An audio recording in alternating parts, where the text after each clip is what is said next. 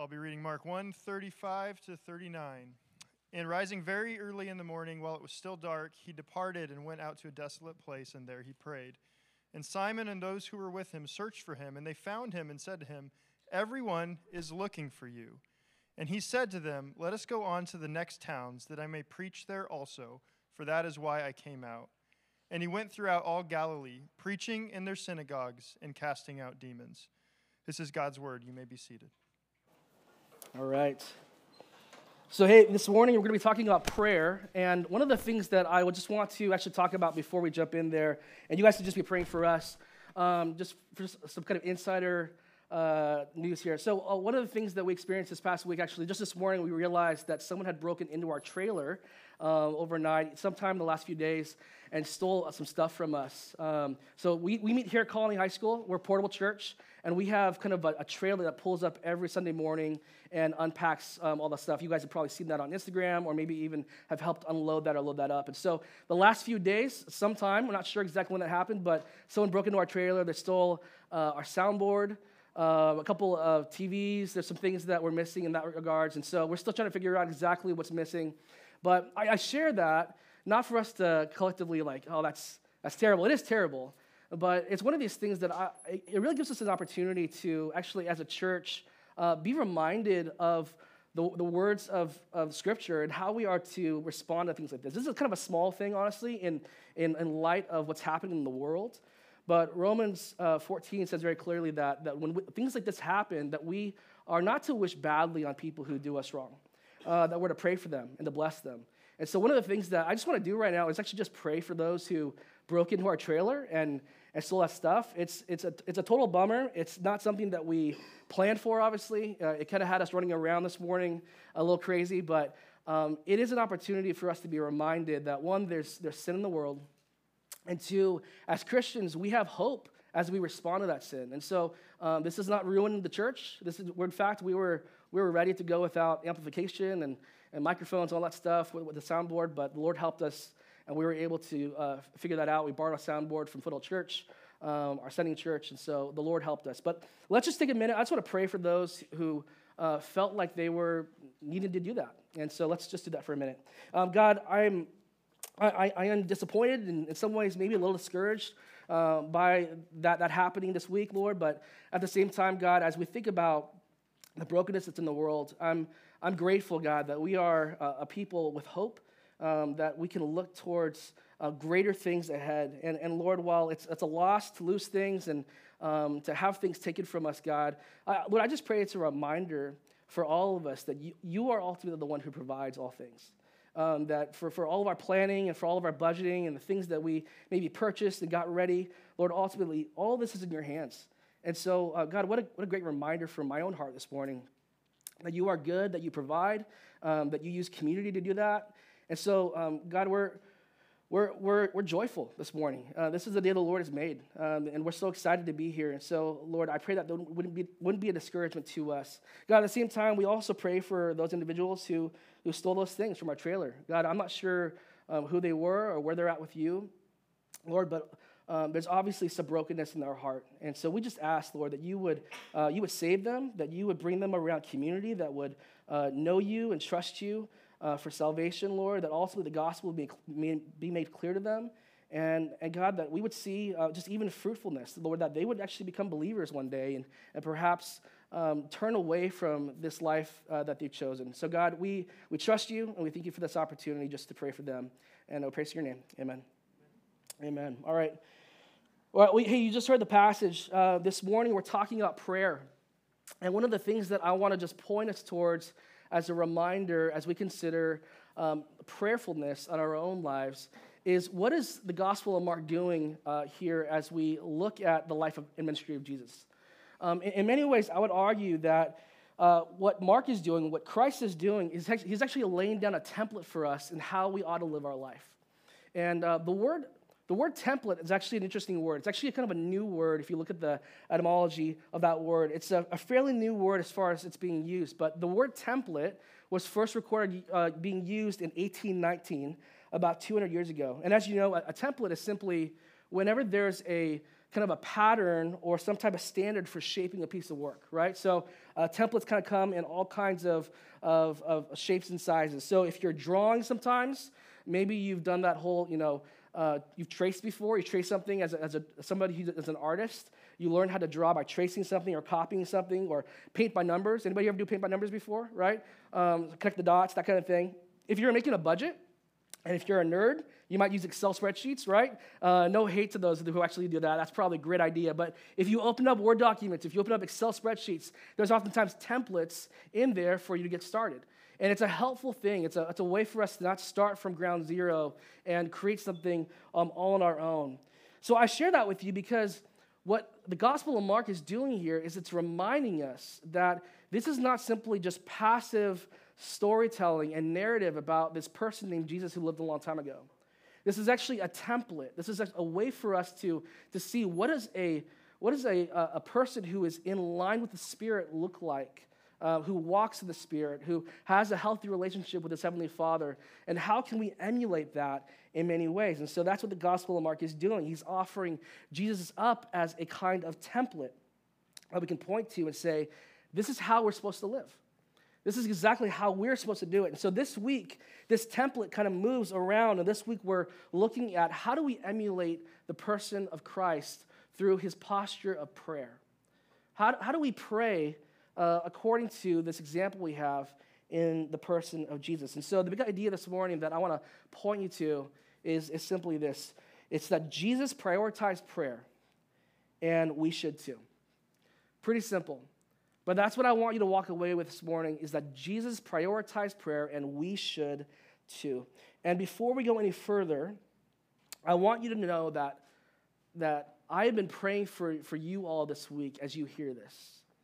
Um, I've been praying that as your ears take this in, as your heart kind of ruminates over what does it mean to be a prayerful Christian, um, I, I want you to hear it in the right way because, in one sense, we can take a passage like this, and there's a sense of like, if we're not careful, it can feel like a ton of bricks on our back.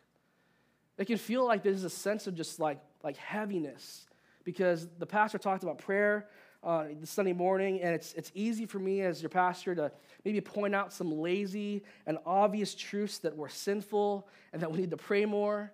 And that's just not what I want you to get out of this passage. Because that, that'd be easy for me to point out and say that you would pray a little bit more after hearing the sermon. Maybe that would happen. Maybe that would end up happening if I just simply said, you guys, we all suck at this. We all need to get better at this. We all need to improve in our prayer life. And so if you heard that, you might pray for a little bit longer or a little bit more, but it would have no deep or lasting change in your heart. And ultimately, that would not serve in our affection for Christ. And that's ultimately one of the, the big things that I want our church to be known for and for us to be growing in personally, is that our affection for Jesus would grow as a result of sitting in these seats. And so, as we walk through this passage, please do not hear law or harshness or legalism this morning, but my desire for you is that you'd be stirred up in godliness because I know that many of you want to improve in this area already. And so you don't need me to tell you that you're bad at it. I will tell you that you're bad at it, but uh, you don't need for me to do that. What I want for you to, to hear, though, is that, man, I want to I want to be in relationship with this Jesus, and I want to be I want to be in prayerful consideration with, with the Lord, just the way that, that Jesus was. So that's just a caveat as we start. So this morning, here's the question that I want to answer though. What can we learn from Jesus about prayer? What can we learn from Jesus about prayer? So let's get into it. The first thing that I want you to see through this passage as we walk through, it, it's a short passage, and so we'll use it as kind of a launching point. But the first thing is this prayer seldom happens unless you make the time. Prayer seldom happens unless you make the time. This passage informs us in many ways but one of the, the main takeaways is this notion of urgency, of prioritization, right? Like getting kind of your ducks in a row, making sure that you know what comes first in our life of prayer. We see that Jesus made time to pray before anything else. And so you, you see this in your own life. Like, like prayer doesn't usually just happen by default for most people, right? Like for most people, we don't just default to praying after we have a large meal like we sit on the couch and fall asleep right after a large meal. That's our default. Uh, prayer doesn't usually happen uh, in, in, an intentional way by default. We oftentimes have to block out time for it. Now, Paul says in the epistles that we ought to pray without ceasing. So there's certainly this posture of prayerfulness that we should hold on to, uh, where, where Paul says, hey, one of the things as Christians, we should kind of hold this general sense of that we're always praying, that we're always humble enough to ask the Lord for help. And so, yes, that's a posture, but we also see explicit reminders that there are times where we're called to actually pray specifically uh, for certain periods of time and go off by ourselves and, and make sure that this is a priority in, in many ways. And so, this is what we see in this example in Mark chapter 1. Jesus plans ahead and he makes time to pray before the Father.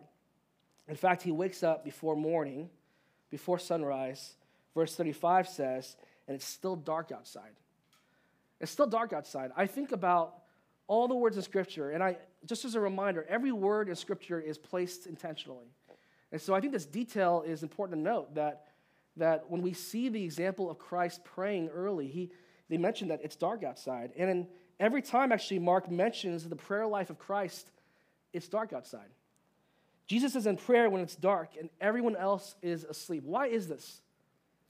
Well, why is this? Well, it's one of the few times, as you know, that we're kind of distraction free in a way, right? Like for, for many of us, you know, at 5:30 a.m., you don't have neighbors knocking at your door. If you do, you should probably move to a different neighborhood, right? Like you don't have text messages buzzing on your phone. You don't have children clawing at your leg for snacks, right? Like maybe some of you do at 5:30, but instead, they're, they're supposed to be sleeping, right? Most of the world is asleep that early. And so some of you maybe don't like to wake up that early.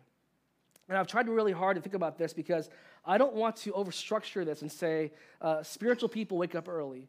But I would say that there's a tendency for spiritual people to wake up early and to pray. And so, if, if as you consider your own prayerfulness, are you somebody who wakes up early and, and does as Jesus did? Because we realize that prayer is oftentimes free distraction early in the morning. So I can already sense your objections because I have them in my heart too. Um, as we look at the person of Jesus, sometimes there's this sense of like, well, it's different for Jesus because he's God, right? So he's like, he's talking to himself, right? Or, or maybe he's, he's, he has this kind of direct line of the Father. Or maybe because Jesus is so holy that he uh, you know, it wasn't a big deal for him to wake up. Well, we know from Scripture that not only was Jesus God, but he was 100% man as well. So every challenge of waking up early, uh, Jesus had as well. In other words, when he woke up, when Jesus woke up, he had like eye crusties, right? Like he he yawned, he was he stretched, and he had a hard time getting out of bed. There was a sense of like like he's a real person who had to get up early and kind of will himself out of bed. Well, you also might think, well, you know, he doesn't have to deal with the pressures of the 21st century like we do, right? So he's not as busy. He doesn't have my specific job or my specific boss. And so for, for us to talk about him as a template, it's not really fair, Stephen, because he's not as busy as I am. Well, I, I get it. Busyness is certainly a hurdle to prayer. Some of you are legitimately busy. Some of you are probably too busy. Um, and, and so it's one of those things that oftentimes we will wear as a badge, even in our culture. But guess what? As we know, Jesus was also busy. And so while this passage is short this morning, let me kind of just re- uh, point you back to the verses that we covered last week and remind you of the day that Jesus is coming off of. And so if you remember the full day before, in those verses, uh, verses 21 through 34 of Mark, we see this account of this very busy day uh, before, which is Saturday, which is the Sabbath. And Jesus started that day by going to the synagogue. He was preaching through the scriptures, which eventually led him to be uh, confronted by a demonized man sitting in the pews. And after that, he goes to Simon's house, and he had this kind of base of operations in Capernaum at Simon's house. And Simon's mother, Simon, by the way, is Peter. Simon's mother is sick, and so Jesus heals Simon Peter's mother in law, who was ill. And at sundown, when the Sabbath officially closed, and you think the day is over, no, that's when actually everybody came out and heard that this new teacher and healer was in town. And so they all like go and overwhelm Simon Peter's mother-in-law's house, and there's this this crazy kind of like marathon of healing and demon casting out and, and all the stuff that Jesus had to do for hours and hours into the night. And so, after such a long and tiresome day, you would maybe expect for Jesus to go and get some sleep or take a day off or something like that. That's certainly my MO, right? Like, honestly, even after church today, I'll probably go just take a nap, right? So there's this sense of like, that's what we want to do with our time. But instead, Jesus gets maybe, I don't know, a few hours of sleep. and then he wakes up early and prays. I think in some ways this is meant to feel a little bit intimidating to us because it's so different from what we normally do. It's, this isn't the way that we normally would operate. And it's just a reminder for us that, that Jesus is nothing like us. Uh, but that doesn't mean that we are meant to like backpedal from it and say, well, that's only for him then. I think the principle is applicable for us still that Jesus made time for prayer. And so we certainly have the ability to make time for prayer, even in the midst of a busy life. Let me just make an assumption for, for all of us. My assumption is this we make time for the things that we think are important, don't we? Like, I'm reminded about this every year when uh, Comic Con comes along. Any of you guys ever been to Comic Con? It's okay, let your freak, freak flag fly, that's fine. So, Comic Con, if you've never, never heard about this before, just look it up online. It's basically these four days every year where like 100,000 people show up and they find out like what is the newest like Marvel movie, DC movie. Some people show up in cosplay and costumes and, and like just geek out, right, for four days. And and there's just this kind of like frenetic energy and they're all excited about it and right like and I've been before. And so like there's this there's this thing that happens every year when there's a convention that happens or something like Comic Con shows up. And now here's the thing do you think that those 100,000 people don't have jobs? No, they, well, careful, right? Maybe, they, maybe, maybe not. No, no, no. That's not fair, okay? So, likely, most of them have jobs. Likely, most of them are very busy. I, I know because we, we, we all know this. This is mainstream stuff now. People with jobs, people with kids, people with responsibilities. And they make time for Comic Con, right? And so my, my point is, is that we make time for the things that we're interested in. We make time for things that are, are important to us. And so the same is true for us. If we want to pray bad enough, we will make time for it. And yet, so often, prayer is one of the first thing, things that gets dropped if we're busy. It's forgotten. J.C. Ryle, uh, a theologian from the 1800s, wrote a great essay on prayer. And uh, it's going to be on the screen behind me, but he says, he says it's this. J.C. Ryle says, There's no duty so neglected as private prayer. And he wrote this, by the way, in the 1800s and you might even consider and wonder, like, how much more is this true now in our day with social media and everything else to draw our attention? And he says this We live in days of bounding religious profession. There are more places of public worship now than there ever were before.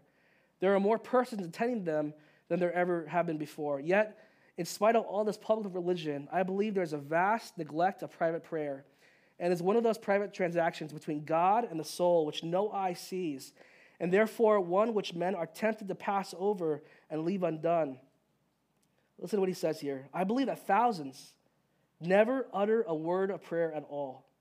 They eat, they drink, they sleep, they rise, they go forth to their labor, they return to their homes, they breathe God's air, they see God's sun, they walk on God's earth, they enjoy God's mercies. They have dying bodies, they have judgment and eternity before them, but they never speak a word to God. That is a convicting word for you and I. And, and, and, maybe you'd say that's not true for you because you've at least prayed once or twice before, but there's this, this truism that, like, there are people who exist and walk through life enjoying God's blessings and His common grace to us and enjoying all the things that God has done for us, and they never once utter a word of thanks or recognition to the one who made it all possible. So prayer is neglected, absolutely. It doesn't just happen on its own. And so I would encourage you, Christian, if you are a believer in Jesus Christ and if you uh, have neglected your prayer life, to, to grow in this area, for us to make time for it in some way or another, another as Jesus did. The second thing we can learn from Jesus about prayer is this. Number two is that prayer brings a clarity of purpose. Prayer brings a clarity of purpose. And I would agree with this. It's just amazing how easily distraction, first of all, distraction can make us forget our true purpose in life, right? We've all heard and experienced this before, but it's so true. Like we walk into a Target or a Costco, right? Usually for me, it's Costco. And we have a plan and a list. And we just end up like walking out with completely like things that are not on the list, right? And there's this sense of like, I had a plan, I had some sense of purpose here, and yet for some reason I just got distracted. That's like, why am I here again? And you realize that Costco and Target are both like, like casinos, right? There's no windows or clocks anywhere, right? Um, and it happens every time. Like we walk into those places and walk out with a bunch of stuff. And verse 36 and 37, let me just point us back to scripture here. Mark 1 36 and 37 describes the buzz of the crowds, those who are looking for Jesus. Simon and those who were with him searched for him. Verse 37 And they found him and said to him, Everyone is looking for you. The expectations of his disciples, the expectations of the crowds are pressing in on Jesus. And, and there's this sense of like, man, what's he going to do? Is he going to be pushed off mission? Is he going to kind of be distracted or kind of capitulate to the crowds in some way? There's this sense of what will Jesus do? And they want to treat him like a lottery ticket, right? Like scratch the right spot, they get whatever they want to because of all that he did in verses 21 through 34. He's healing people, he's teaching, he's doing these miraculous things. And they remember that. They're like, let's find that guy again. Let's bring him back to town. Where is he? And verse 38, we see Jesus' response. And he said to them, Jesus said to Simon Peter, Let us go on to the next towns, that I may preach there also, for that is why I came out. That's the reason I'm here. That's the reason why, why we're, we're here doing what we're doing, disciples. Let me just remind you of that. And so Jesus responds after spending time in prayer. He responds with a clarity of vision, responds with a clarity of, of purpose to Simon Peter. And Jesus walks away with clarity and purpose for his day of ministry ahead of him. And think of the shift from Peter's perspective.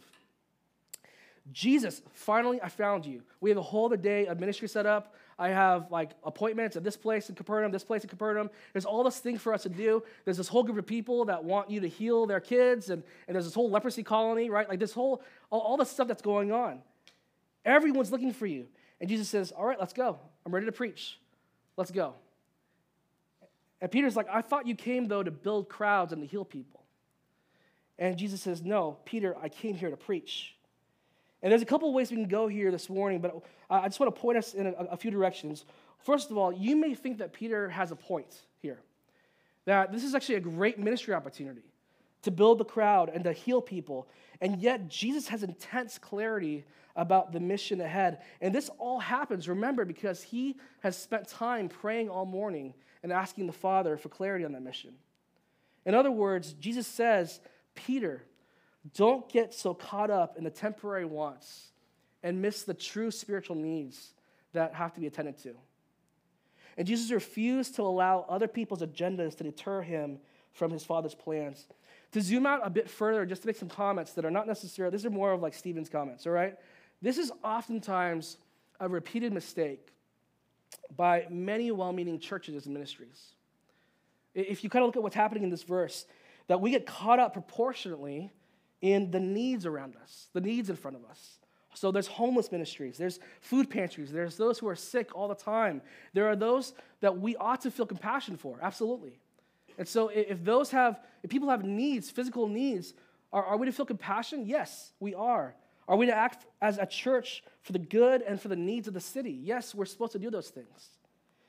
But if it's between the preached gospel and social work, gospel wins every time. That's what we see from verse 38 that Jesus came to preach the gospel. And yes, he would go and heal people. And yes, he would provide for the physical needs of people. But the reason he came ought to be uh, it, be, it ought to be a helpful uh, marching orders in a way for us as well. That our lives ought to be primarily about sharing the gospel, sharing the witness of what Christ has done in our life through the life, death, death and resurrection of his son. That's what our life ought to be about.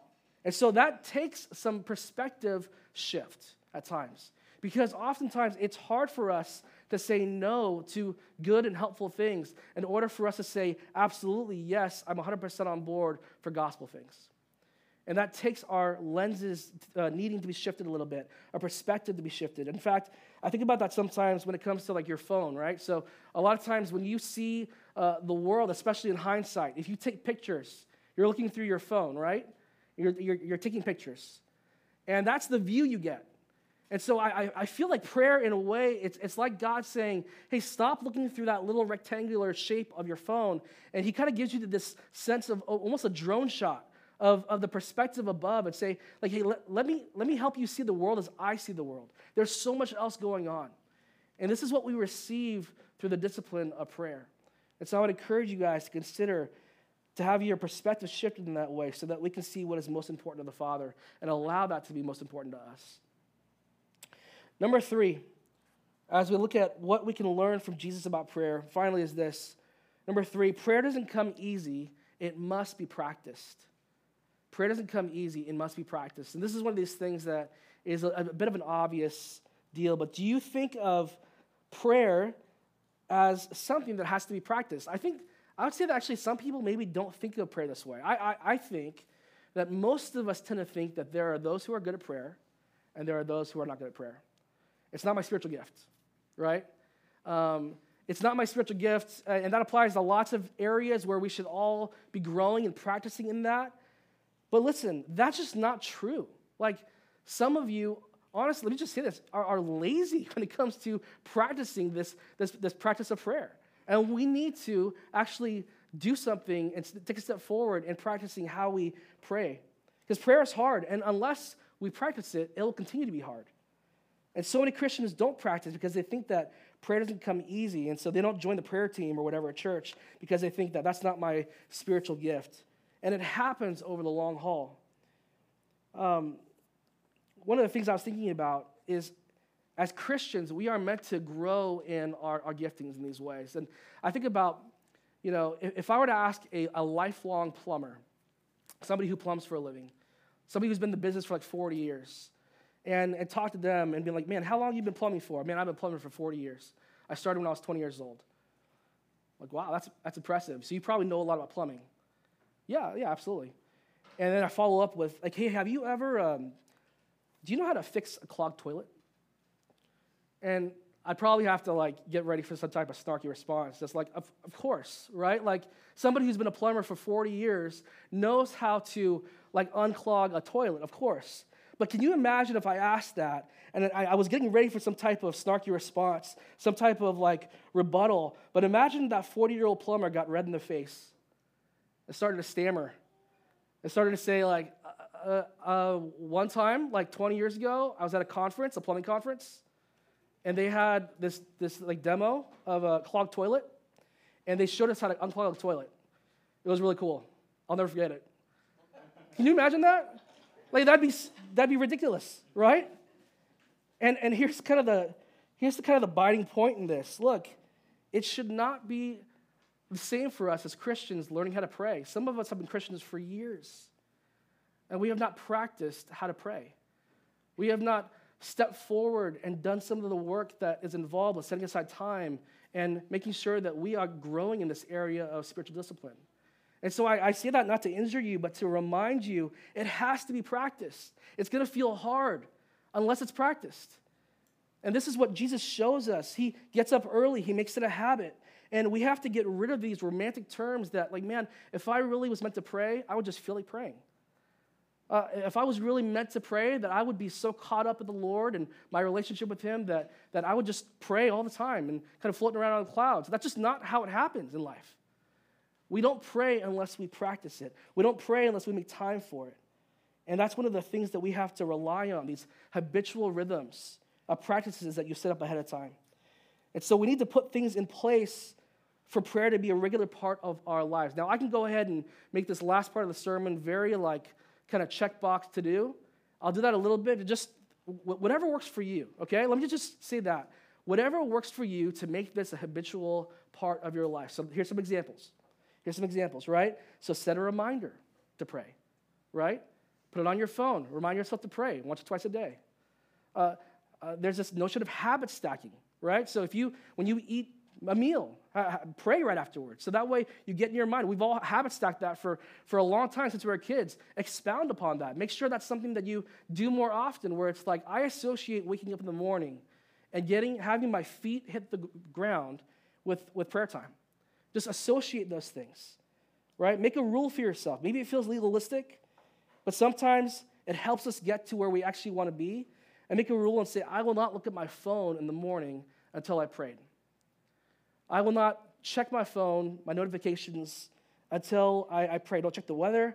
Don't check the score of the game last night, right? Open scripture, spend time in prayer.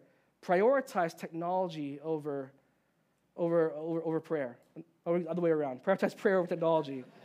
And you build from there right? Like so you make it you make small improvements. And so you, you start to get it down where you haven't looked at your, your phone unless you prayed. And so then you take that from five minutes to like six minutes and eight ten minutes right? And you start to grow in that. This is what practicing prayer looks like. And so start that. Start that tomorrow right? Start that today.